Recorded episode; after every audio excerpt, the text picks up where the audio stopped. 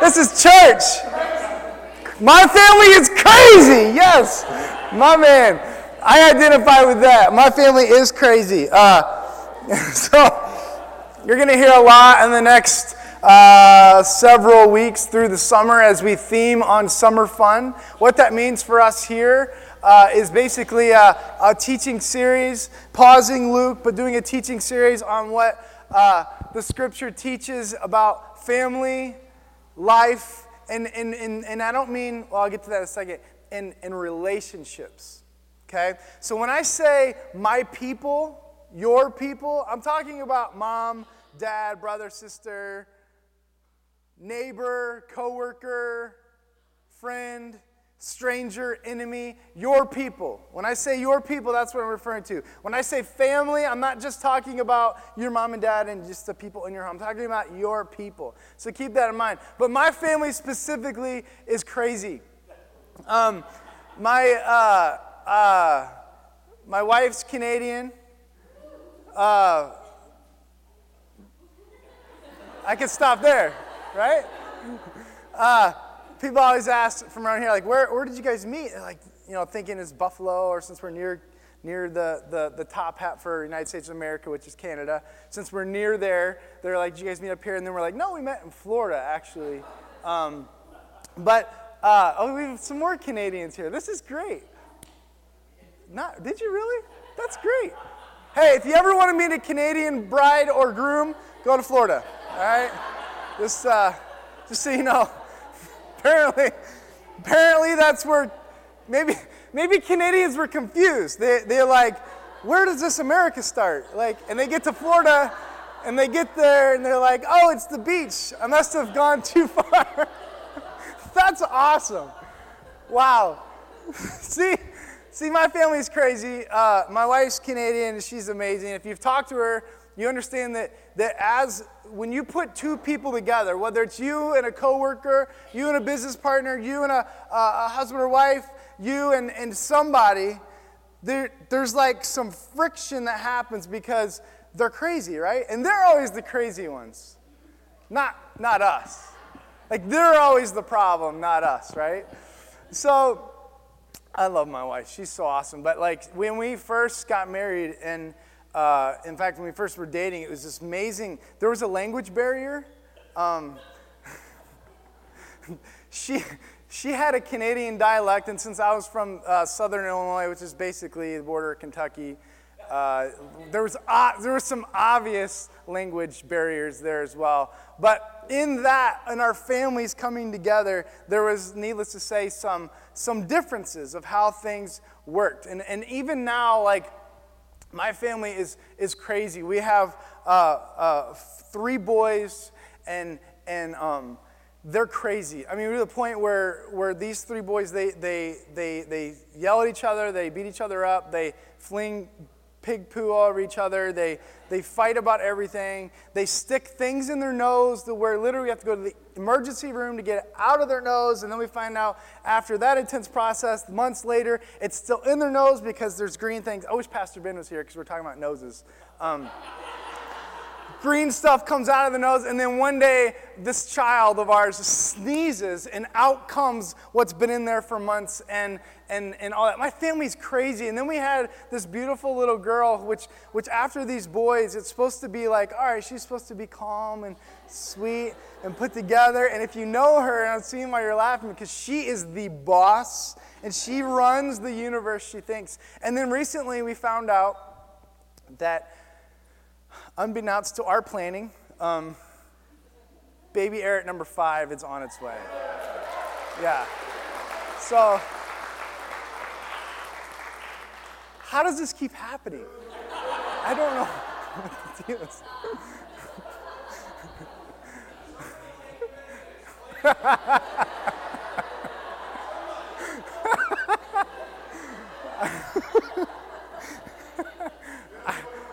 yeah, yeah.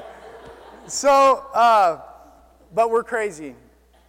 Um, there's a lot of love. There's a lot of yelling. There's a lot of uh, insanity. If you, most of you, I'm sure, have been to my house, you've seen that that chaos. But our family's crazy. Um, but we love each other. Those are our people. You guys are our family. You're our people. This city is our family. It's our people. This country is our family. It's our people. And so when we talk about relationships, we do not get to build walls. We do not get to say because of color or socioeconomics or upbringing or whether you're a St. Louis Cardinals fan or not, we can get over that, all right? We can settle our differences. We can agree to disagree. No, whether you're, whatever it may be, we do not get to build walls of them and us. Period. Period. And so, obviously, this is arguable when you're considering wars in the countries. We're not, you're not a country, you're a person.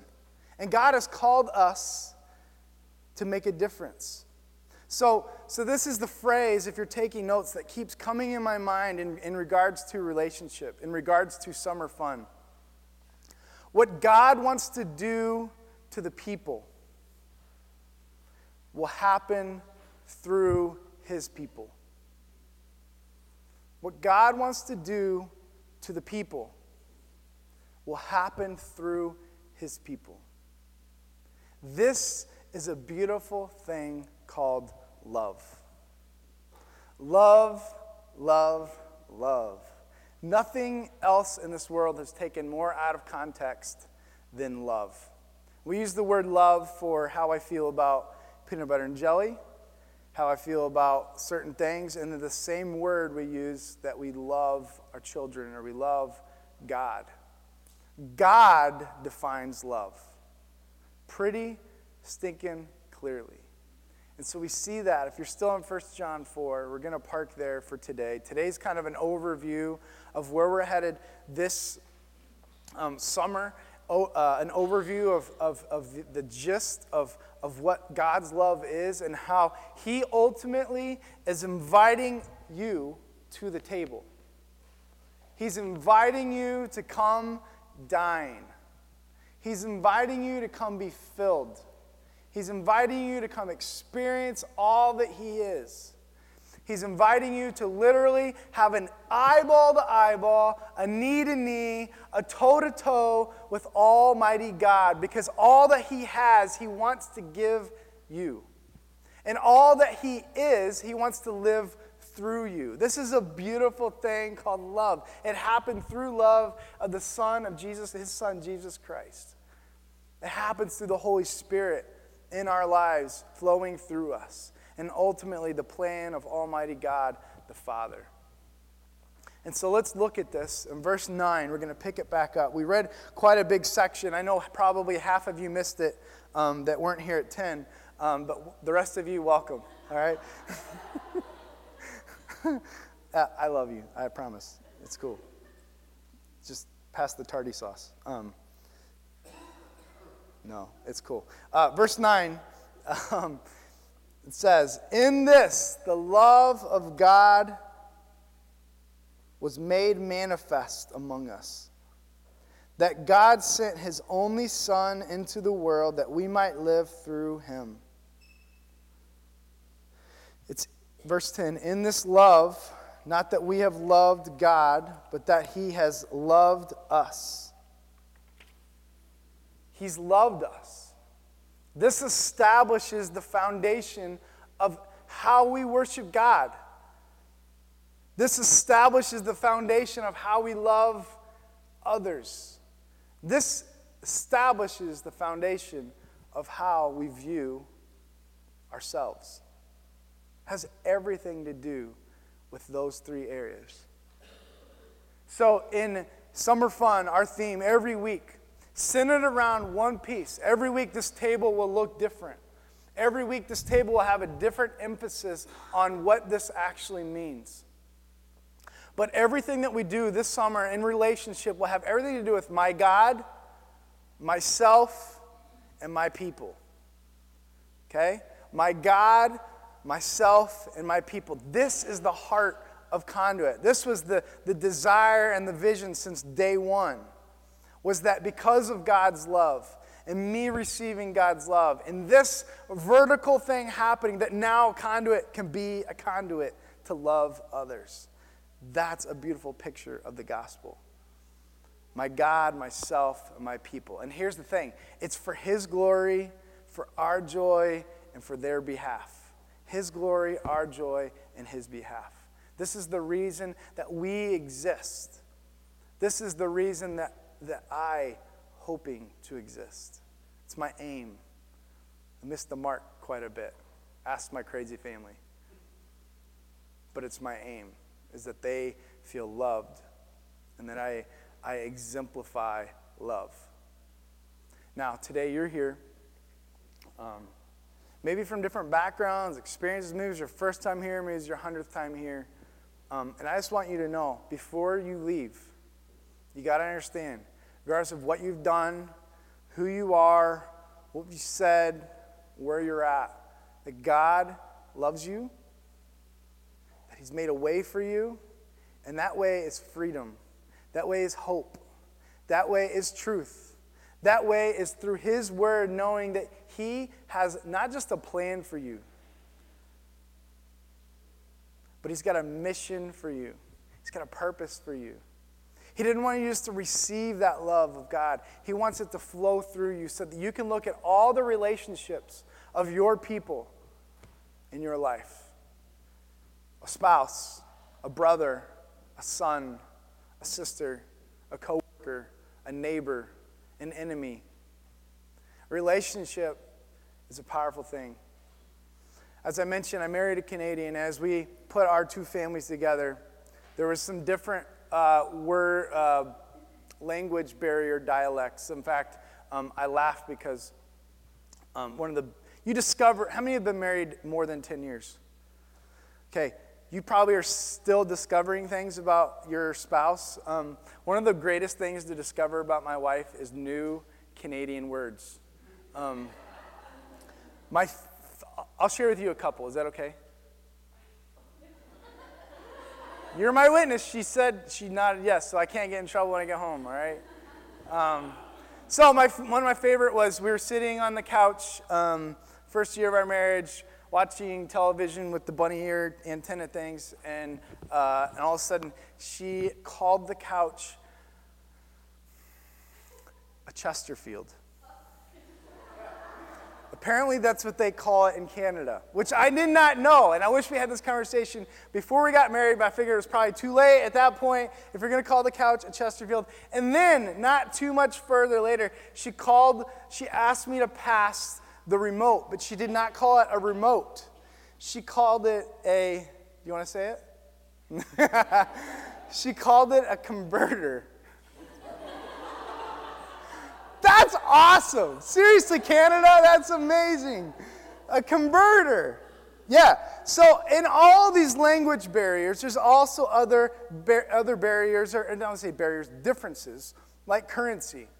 If you go to Canada right now with your money, chances are, unless you go to Tim Hortons, um, they're not going to want your money. They're not going to want your currency. The currency is different. And if they come here, unless they go to Tim Hortons, or some other Canadian born thing, uh, they're not going to want their money here. It's a different currency. Now, I say all that to say this that relationship is the currency for change. Relationship is the currency for change. Has a relationship ever changed you? Raise your hand if a relationship has changed you. Now, immediately, I know where you're going. Yeah, it's changed me. Like, a lot of hurt, a lot of wounds, a lot of black eyes, a lot of dark days, a lot of despair. How many of you have been hurt by a relationship so deep that you can't even describe it? Today is for you. Today is the day where you allow God, by your complete humility, by your complete surrender, and by his gentle embrace, where he can fill and meet that need of love. That hole that's that, that that somebody ripped from you. He wants to replace that with all that He is, all that He has.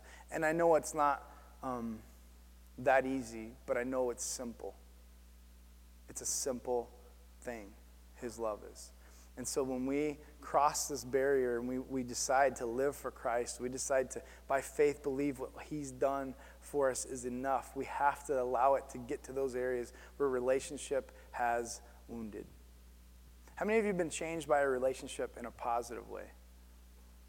Hopefully, that's everybody at some point. And I don't mean relationship necessarily a dating relationship. It could be a friend, it could be a coworker, it could be a coach, it could be a pastor, it could be anybody that has, has literally, like we've talked about before, has, has encouraged you, has injected courage into your life, and you've moved forward, and you're a better person, and you're a better father, and you're a better entrepreneur, you're a better whatever it may be because of that person. Relationship is the currency for change. Ultimately, God invented that. God created relationship. This was His idea. And He wanted to change us. He wanted us to experience what Him and the Holy Spirit and the, and, and, and the Son Jesus had relationship, that perfect unity. And so he decided to make us. And when we messed it up, he decided to use relationship to bring change. Um,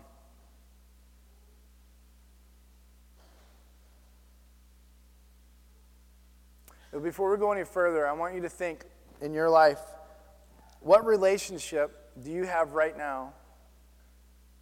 Is God asking you to, through His power, all his power, all his strength, all his love. He's asking you to help change someone's life. Who is that for you?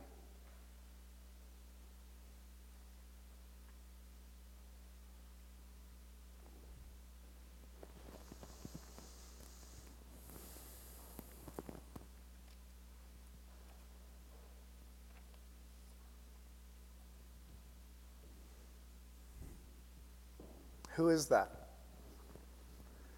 So, God in perfect community, God the Father, God the Son, and God the Holy Spirit. Eternal forever, eternal forever. Has always been, has and always will be. God the Father, God the Son, and God the Holy Spirit have this have had and do have this amazing relationship, this amazing community between themselves. It's this beautiful, humble, powerful, loving relationship.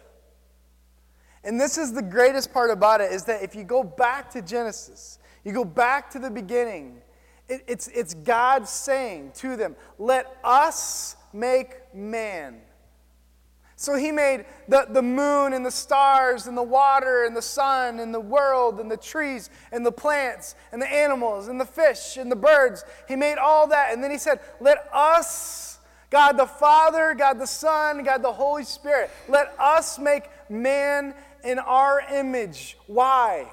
So that he could have a relationship with us. God the Father, God the Son, God the Holy Spirit, they weren't like lonely and they, they needed to create us to fulfill some need, but at the same time, they craved and desired for us to have that same unity, that same perfect community that they had. That is the big picture. That's what God's trying to do. So, in all the brokenness and all the things that, that bring us down and put us in despair, know that the big picture of what God is trying to do is He's trying to bring everything back to what He originally created, which was perfect community, perfect relationship. And he put Adam and Eve in the garden. He made man and he made woman, right? And he put them together and he put them in the garden. And everything was perfect, literally. Perfect communion between them two.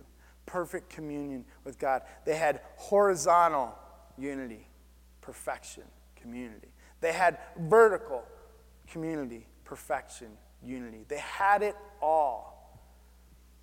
And God didn't make a robot to just walk around and do what exactly what they were programmed to do. God gave them a choice, and that choice separated them from God. That, that holy God and sinful man situation broke when we decided to stiff arm God and say, We're going to do what you've asked us not to do.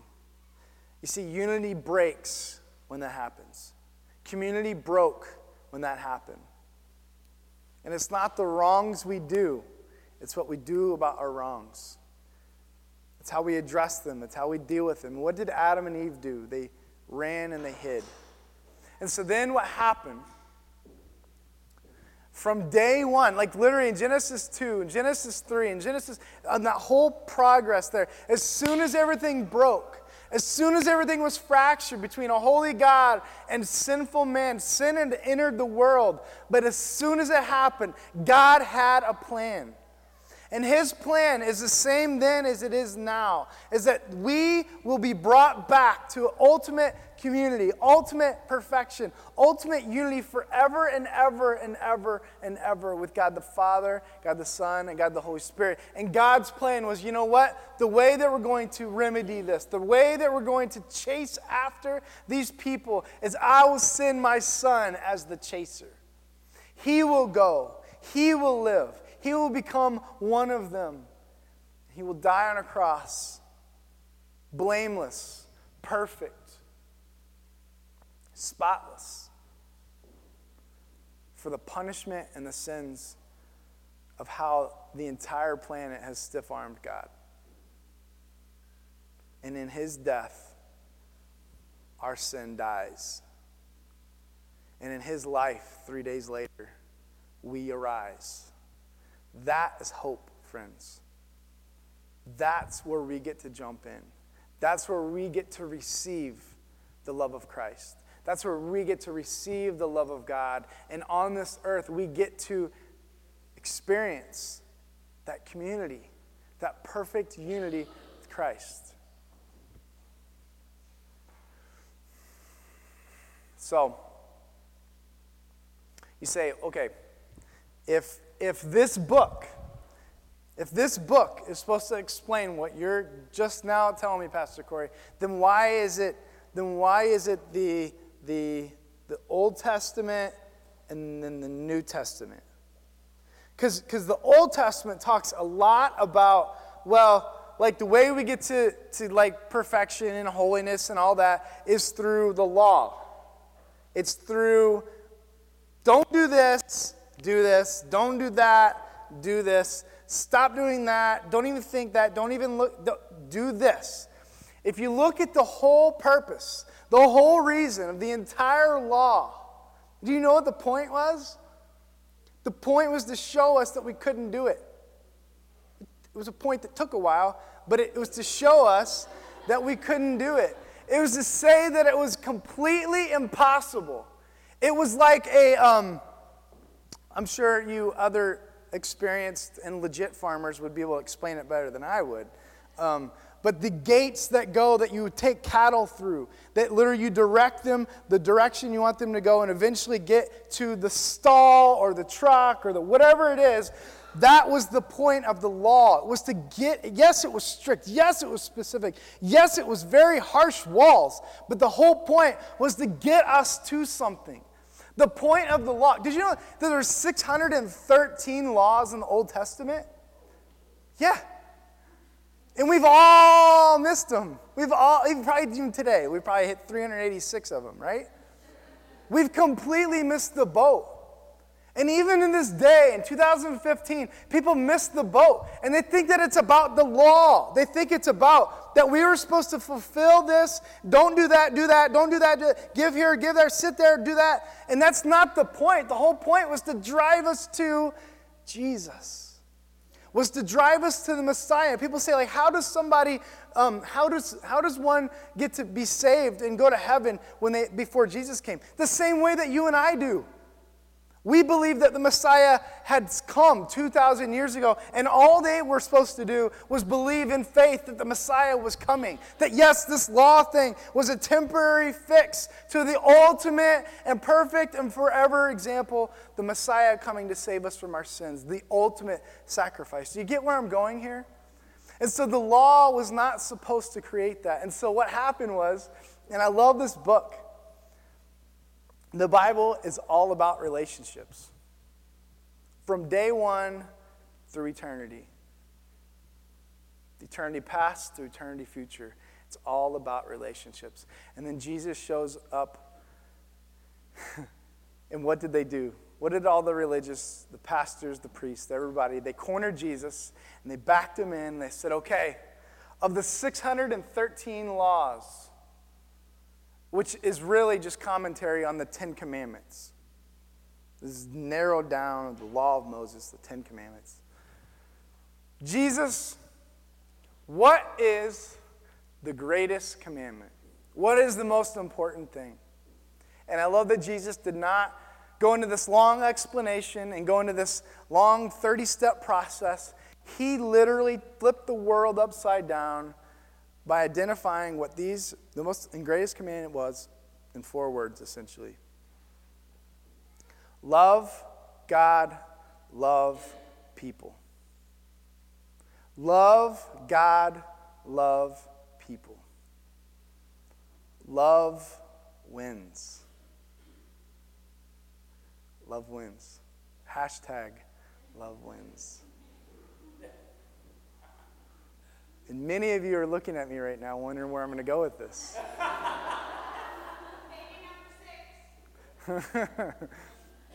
um, God defines love. Now, what Jesus did not do, he was not vague.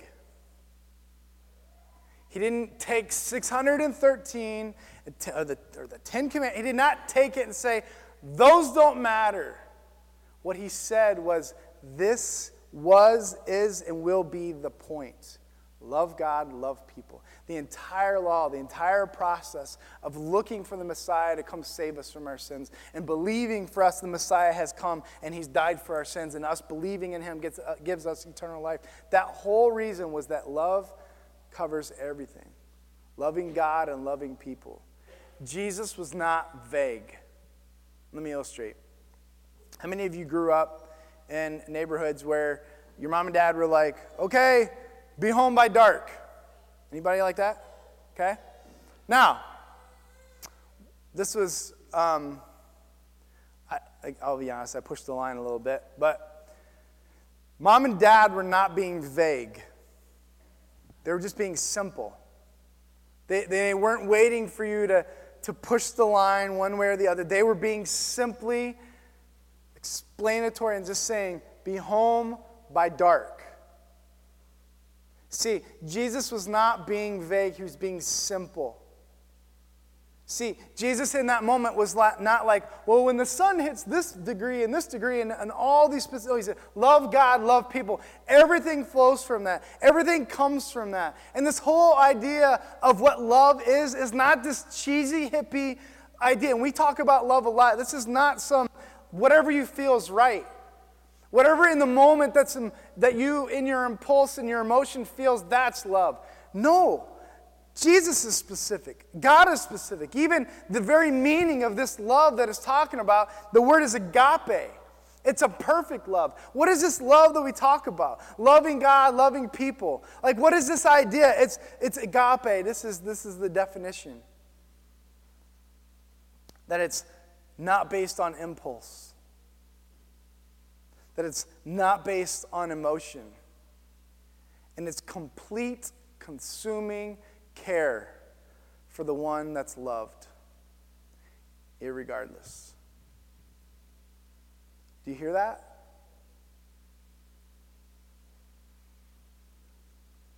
If my people, which are called by my name, will humble themselves in prayer, pray, then I will heal them, I will heal their land, forgive their sins. Kind of feel like the last couple days, Christians have missed the boat. We've taken what God had meant for us and we tried to tack it on to some political leader, some political group. And all of a sudden, there's this sad face on Christianity, which is ridiculous. Whenever have we, as followers of Jesus, needed, had, or, or desired the government's stamp of approval on what the word says? So, this is not a time for us to hang our heads. This is not a time for us to, oh, crap. This is not a time for us to say, God, do you not see this? No, no, no. He's saying, my people. My people. We're called by my name, will humble themselves. He's talking to you, He's talking to me. He's not looking for the picketer, He's looking for the lover. He's looking for those rolling up their sleeves. He's looking for those that are willing to show up and love over 800 people in a podunk little park on the north side of Jamestown on a busy night. He's looking for, for uh, women who are uh, seasoned to stand for two hours straight in their back, to be so sore standing in front of a bounce house, seeing kids' eyes light up because no one else gives a rip about them. But we do. He's looking for people that would receive them regardless of their race or sexual preference. He's looking for people that will stand in truth, believe it is truth, know it is truth, live it as truth, but love it knowing that they may not know the truth yet. And we miss the boat when we start pointing at, I wasn't even supposed to talk about this. Um, we miss the boat when we start saying that this, this, this is for someone else. No, no, no, no, no, no, no my God, myself, my people. It's got to be for His glory, for my joy, and for their behalf. It's not backwards. If they just would fix themselves, if my boss would just get his head out of the sand, if my wife would, not my wife, but she's great. If, if my spouse would just get a clue, if my sister would just be honest, if my brother, if my neighbor would mow his stinking lawn, if my this or this or this, it's not. You worry about you and watch what God does. You worry about you and watch what God does. Relationship is the currency for change. How many of you ever had a teacher, a coach, a mom, or a dad, possibly, that wanted you to change but didn't have a relationship with you? And so there seemed to be this wall. I don't care what they say, I don't care what they do. But then all of a sudden, here comes a coach, a teacher, a mentor, a pastor that's saying the same thing that mom and dad are saying, or the same thing, but yet they're loving they're not grabbing you by the helmet and screaming in your face. They're putting their arm around your shoulder and they're praying you through. They're showing you the way, the truth, the life, which is Jesus Christ. They're showing you that there is a hope. Friends, we got some work to do. I'm here to give you hope. I'm here to give you courage that we know who wins. We know who's sovereign. We know what love is. And it's time to get to work. Um, so many things. So many things. For my God, myself, and my people. How to treat people is at the center of Jesus' teaching. Jesus talks about how to treat people more than he talks about anything. Jesus talks about money a lot talks about hell a lot. He talks about his father a lot. He talks about love and how to treat people the most.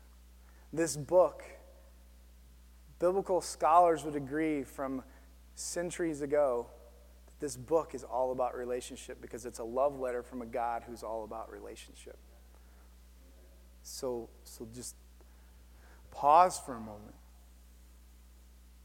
I wrote this down. I want to make sure that I say this right.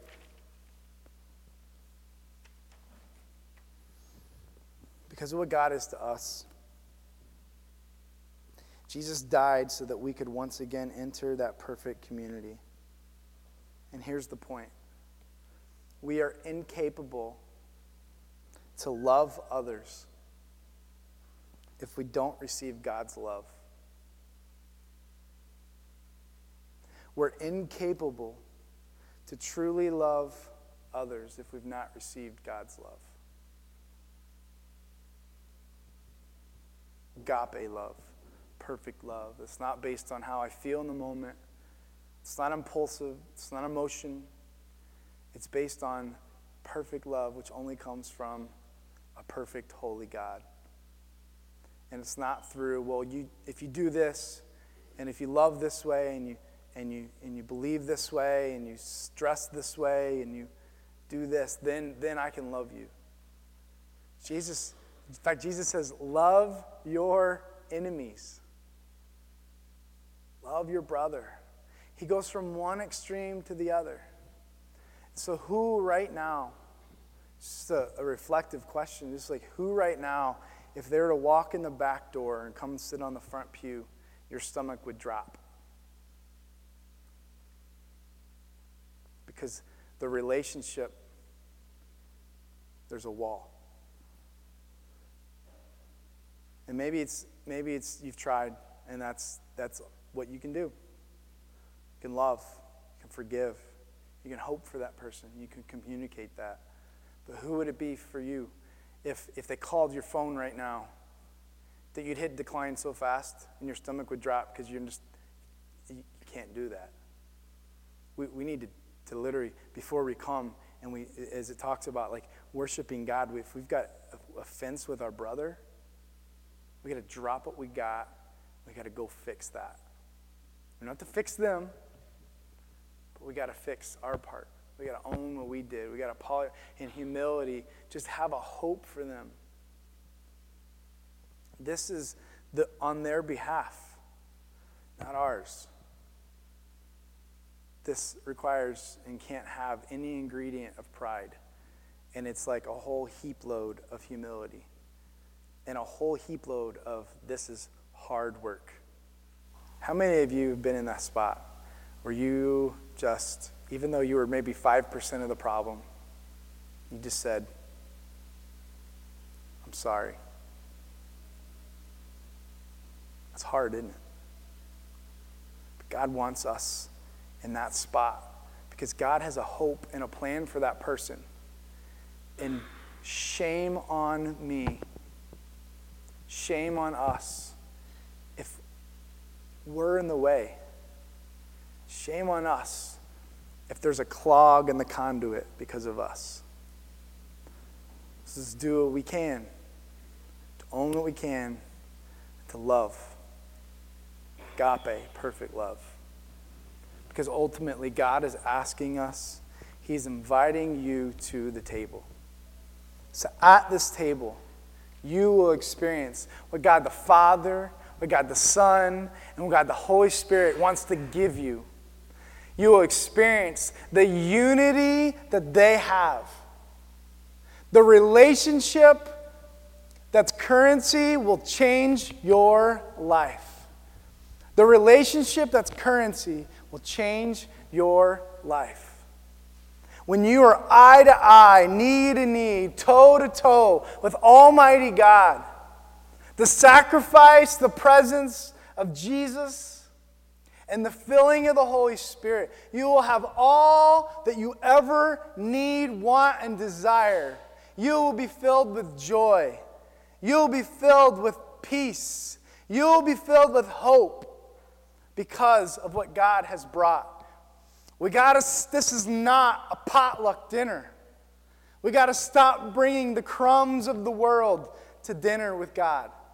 We got to stop bringing our sweet little pretty jello salad dish that we can make so great to bring to God. It's rubbish.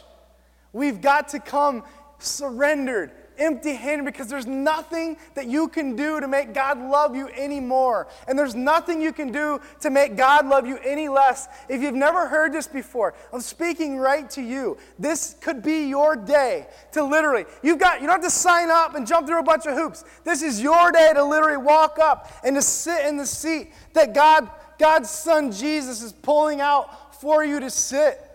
The Holy Spirit is creating this environment for true unity and true hope and true power and supernatural growth and through relationship changes happening so that you can ultimately have a way to the Father.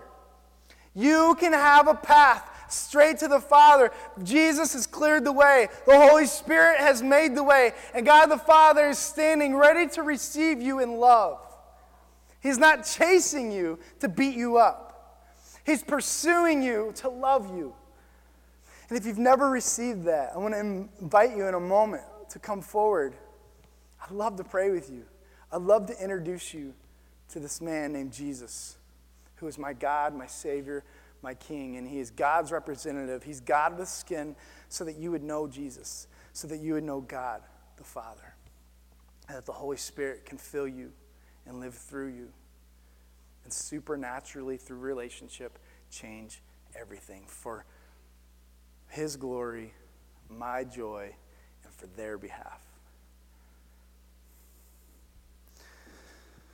So let's talk about the, in closing, the, uh, the best part. And you're probably wondering why I haven't talked about this yet. Um, the last few weeks here at Conduit have been pretty crazy. Um, crazy awesome. And um, uh, we have been, as you can probably see all over town, and we've been blasting it everywhere, that we were doing these three events that are called I Am Loved events. We want our city to know that they're loved. We want them to know that we care and we have a hope for them. And it's not some grand plan that we have for them and hoops to jump through. It's God's plan. He's gone before us, and His hand is on all of this. And so we had our first one on Friday night. And counting all the volunteers, there were over 800 people. Amen. Amen. Right on. 800 people in this little podunk park that the people that lived there didn't even know the name of it. They had three different names of it for it. So many comments and, and whoa, really? There? Yeah, really, there. You, you ever had that? Like maybe God said that with you. People were like, oh, really? Them? Yeah, you. God made that. God made these beautiful, beautiful people who, who may not have acted the best, who may not have behaved the best, who may not have left the dunk tank alone and kept hitting the button and knocking all the people in, who may have not said please or thank you or anything in return. They came in empty and they left full. They came in sad and they left happy. They came in wondering, what will this summer be about other than rain? And one beautiful moment, God clears the sky on a beautiful day, and people got loved on. And this was so much fun. So much fun. Like, seeing the smiles on the kids' faces and these parents who were like hesitant. I loved watching specifically a few individuals that were outside of the fence. They were kind of looking in the street. I look over a few minutes later and they're now they're on the fence. And then a few minutes later, somehow, some way, they came through the gate, and now they're on the inside of the fence. And I wanted so bad to walk over and tell them how they can be the very inner circle of everything that's happening, that they are so welcome to be here. And we're so honored that they're there. There was so much fun. There was these crazy guys drumming on garbage cans and having battles between each other. There was, there was minute to win it games. There was, there was this legendary band called Hot Coffee that was there. there was so much fun happening. There was so many like entertainment things happening through the kids or the families, and the best part was not, not the best part. Well, one of the best parts. There's so many best parts. The best best part is seeing the look on all of your faces as you served these people. You were smiling. You were full of joy and full of light, and you were working together, and you worked your tail off. And this was beyond a team effort. It was such a beautiful, beautiful thing, and it wasn't even that stressful or that crazy. It was almost as if God had his hand on everything. Now, why did he do that? Because he wanted over 800 people to know that we're here and that we're there to love and that God has a plan for them and that we're not done yet. A couple people have been saying in conversation. So, like, did you guys did you guys get up and do like a 20 minute sermon or like did you what did you like did you give them some tracks? Or like what was the deal? And like now, understand a little bit of this is experimentation right? Um, but our heart and our desire was something greater something deeper. This was our opportunity to say hello north side of jamestown. We are conduit. We love you. We'll be back. We're planting seeds not just in the kids, but we're planting seeds specifically in the north side. We would love in the next 18 months to launch another conduit location on the north side of Jamestown. So this was not us saying, hey, we love you, bye. This was us saying, hi. If you haven't heard of us, our name is Conduit. We're one of, of many great churches in the city and we love you. In fact, we put our hands together with several other churches, and we are here to say that you are loved. Yes, there were conversations about Jesus. Yes, there was prayer happening. Yes, there was hope happening. Yes, I see new faces here because of it. You are so welcome to be here. We're so glad that you are here. That was the point was that you are loved and the bait and switch was nothing but the love of God. That agape love, that that not impulsive love, not that obligated love, but this purposeful, expecting nothing in return but hoping for everything in return kind of love the thing that God invites us to at the table kind of love. He comes, He asks us to come and sit and dine, and He gives us everything.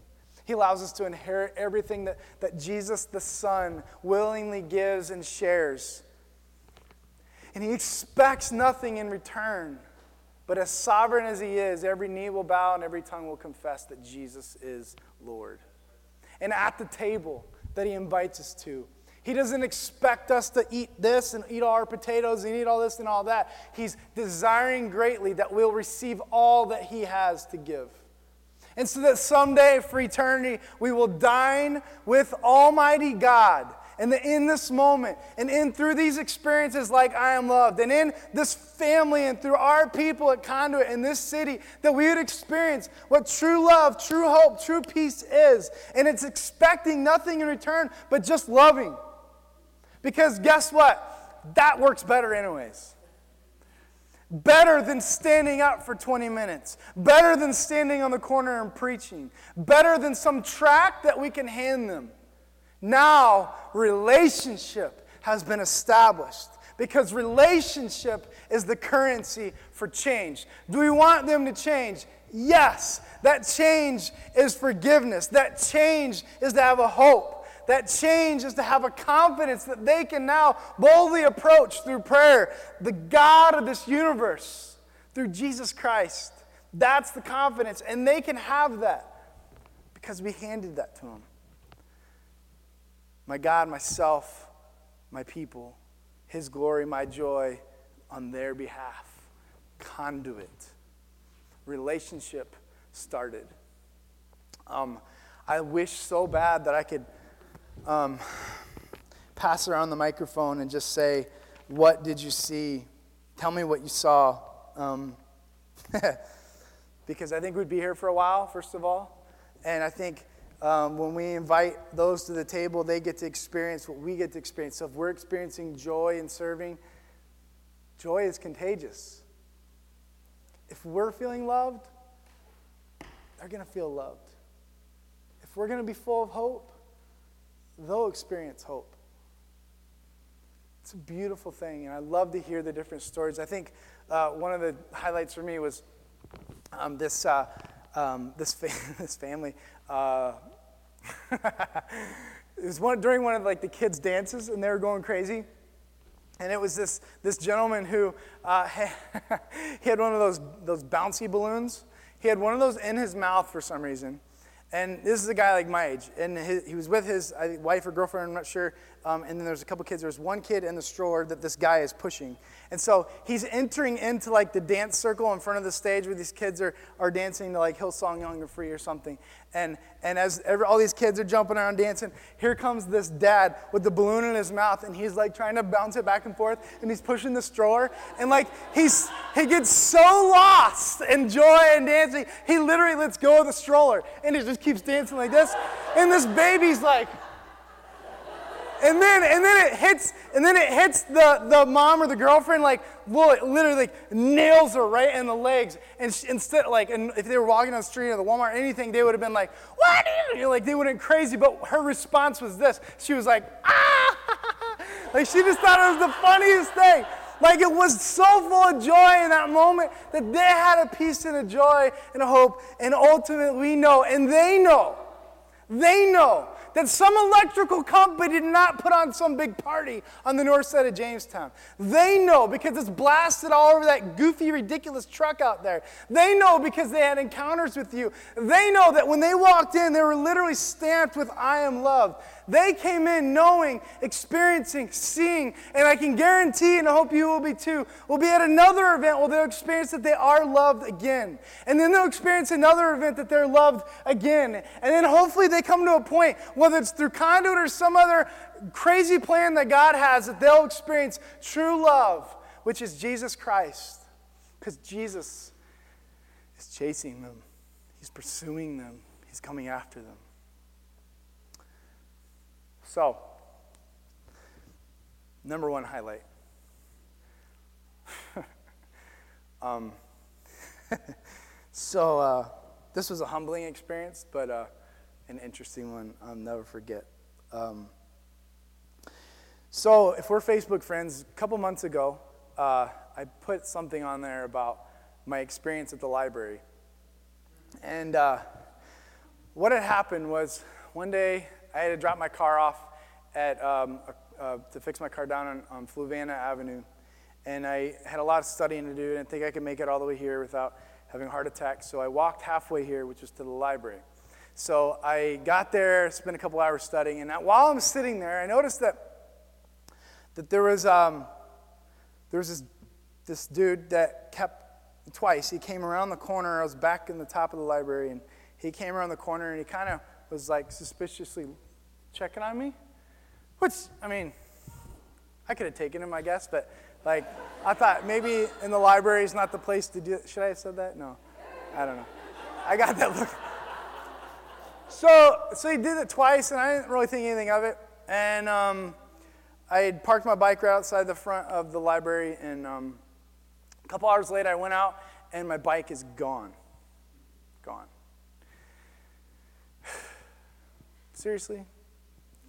Why didn't you bring your lock, Corey? Prepared something. And then I'm like, Jamestown, come on. Like, I literally, do you know what I was doing for those two hours? This is, and it's just hitting me. I didn't say this last night. I was in there planning this event, thinking how we could love the city, thinking how specifically that this is going to follow through and how it's going to happen, right? And trying to find all kinds of other people that could lead this and do it way better than I ever could. And I walk out. That was my first thought. Really? Really, God? Now I got to walk back to Fluvanna Avenue. Now my bike's gone. I'm in there trying to help the city, and now the city stole my bike. Have you been there? Like, there's a lot of conversation about how bad this city is, has been, or is going, right? But then there's this moment where God shines the light on us. He's like, yo, you're filled with Jesus. This is your job. His power, but our job. We're the conduit. So um, go back and tell the people at the office, I'll let you know. and I didn't want the whole, you should have brought your, like, your, your, um, your lock lecture. So I was like, hey, my bike got stolen, and then I walked out. Um, I did get a lecture anyways, but I started walking down Fluvanna Avenue, and um, I got tired, so I went into 50's Diner and got something to drink, used the restroom, and I walked out, and um, uh, I began to walk back to Fluvanna Avenue. It's about halfway, and um, um, my favorite part about this whole story was the next Sunday. This is a couple months ago. So the next Sunday, seeing Rose come up to me, and she's like, she's like, I saw you walking, and then I saw you running. Why? the opposite direction. So, so I'm walking, I'm walking, and I'm like still upset about this. Um, and then all of a sudden, these two guys ride their bike right past me. And as soon as they passed me, they're on the other side of the road um, on Washington Street. And I realized, you know what, Corey, you didn't even look and see if that was your bike. One, one in a million chance, right? I turn my head, and it's my broken mountain bike. This dude's riding my bike. And it was like one of those, are you serious? Is this really happening right now? And so I'm like, like there's two thoughts here, right? There's where all everybody commented and everybody yelled at me the next week, like, why did you chase those guys? And then there's that was one side, and then there's the other side of like, yeah, there's two of them, and they got my bike, and if they're willing to steal my bike, who knows what they're willing to do? And I probably should have chose wisdom on that, but I did not choose wisdom. I'll, I'll blame it on God, but uh, I chased after them. No, I'm just kidding. It's totally me. So I needed my bike back. So I was actually kind of curious. I'm just curious, why would you take my bike? Bikes, yeah. Anyway, so I started going after these guys, and they didn't know I was chasing them.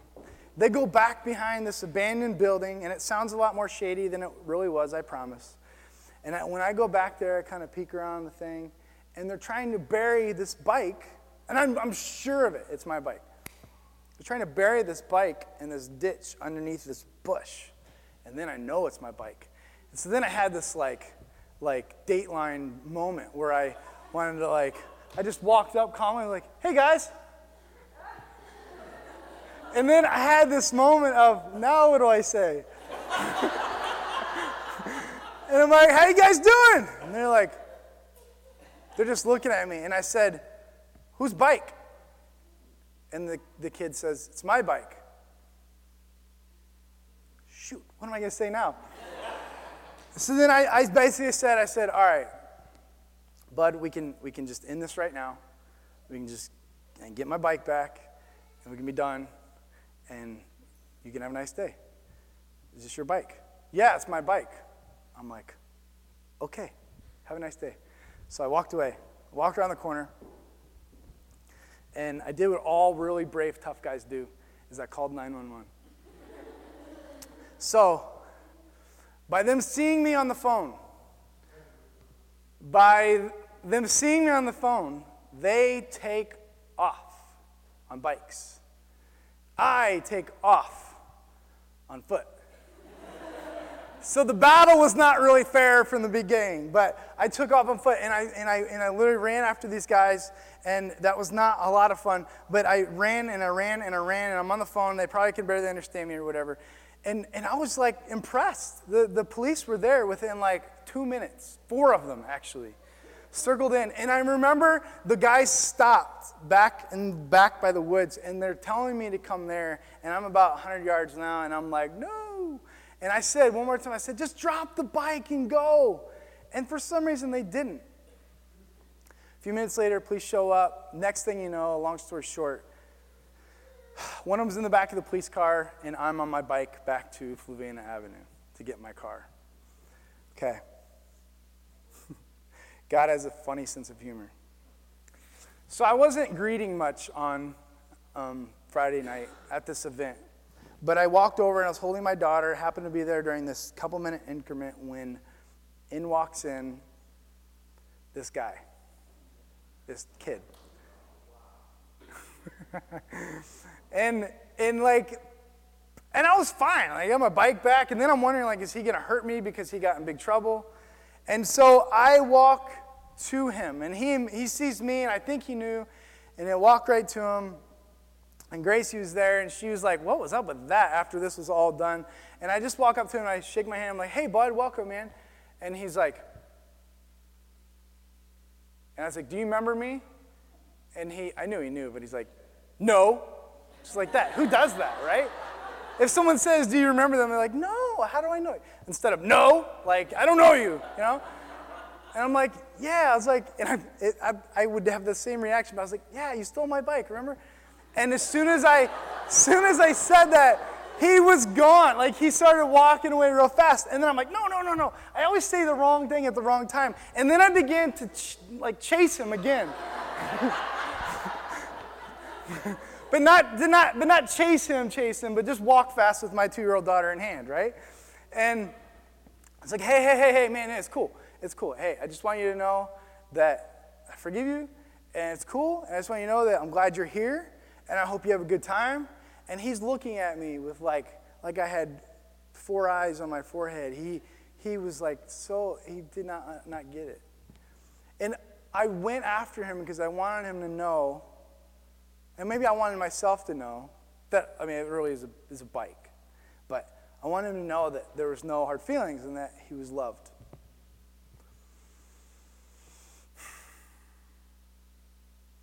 So,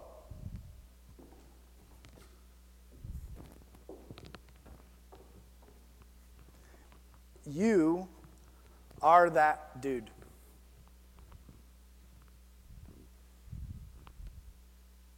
Jesus is chasing you. He's pursuing you. And he doesn't want his bike back. He wants you. He wants maybe what I should have done the first time around and just lit, and I didn't need an event to show this kid that he was loved. But God wants to show you that you are loved, and He's pursuing you, and He's chasing you, and He's calling out to you. And all He wants you to do is to drop it and to come to Him. He wants you to receive it. He's not chasing you to hurt you, He's not chasing you to crunch you. He's not chasing you to, to bring the law to force through the police, through consequence. He's chasing you because he's already paid the penalty for your sin. Like everything that you've done wrong, he's forgiving you. If you by faith believe that, if you by faith would just receive that. And so if you listen real close, you don't even realize that you're running, but you're running.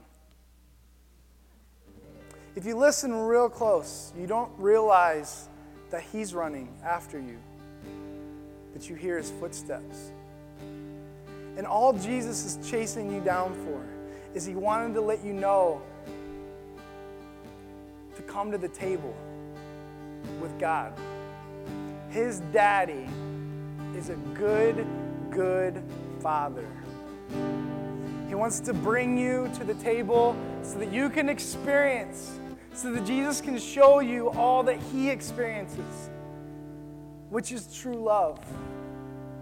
All that you've done, all that wrath, all the spankings, all the punishment that's poured out on you is not poured out on you anymore. It's poured out on Christ.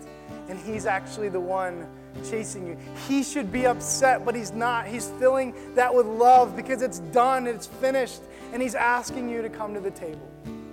So I'm going to ask you to stand. And I know that today, whether you're in a relationship, a friendship, any type of relationship that may be difficult, and he's asking you to be love to that person. He's asking you to show not your political stance on some Supreme Court decision.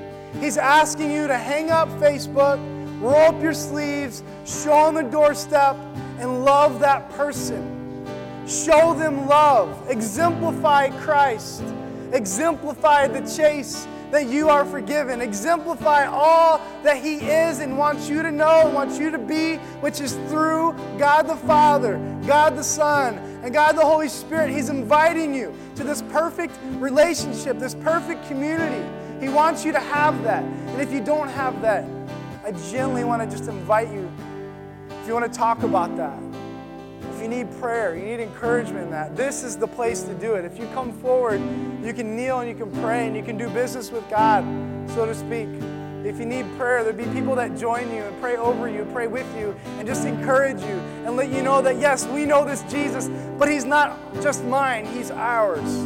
The gospel is for everybody. And so if you do not know the gospel, if you do not receive Jesus as your Lord, as your Savior, to be saved from your sins, today can be your day. I want to invite you to do so.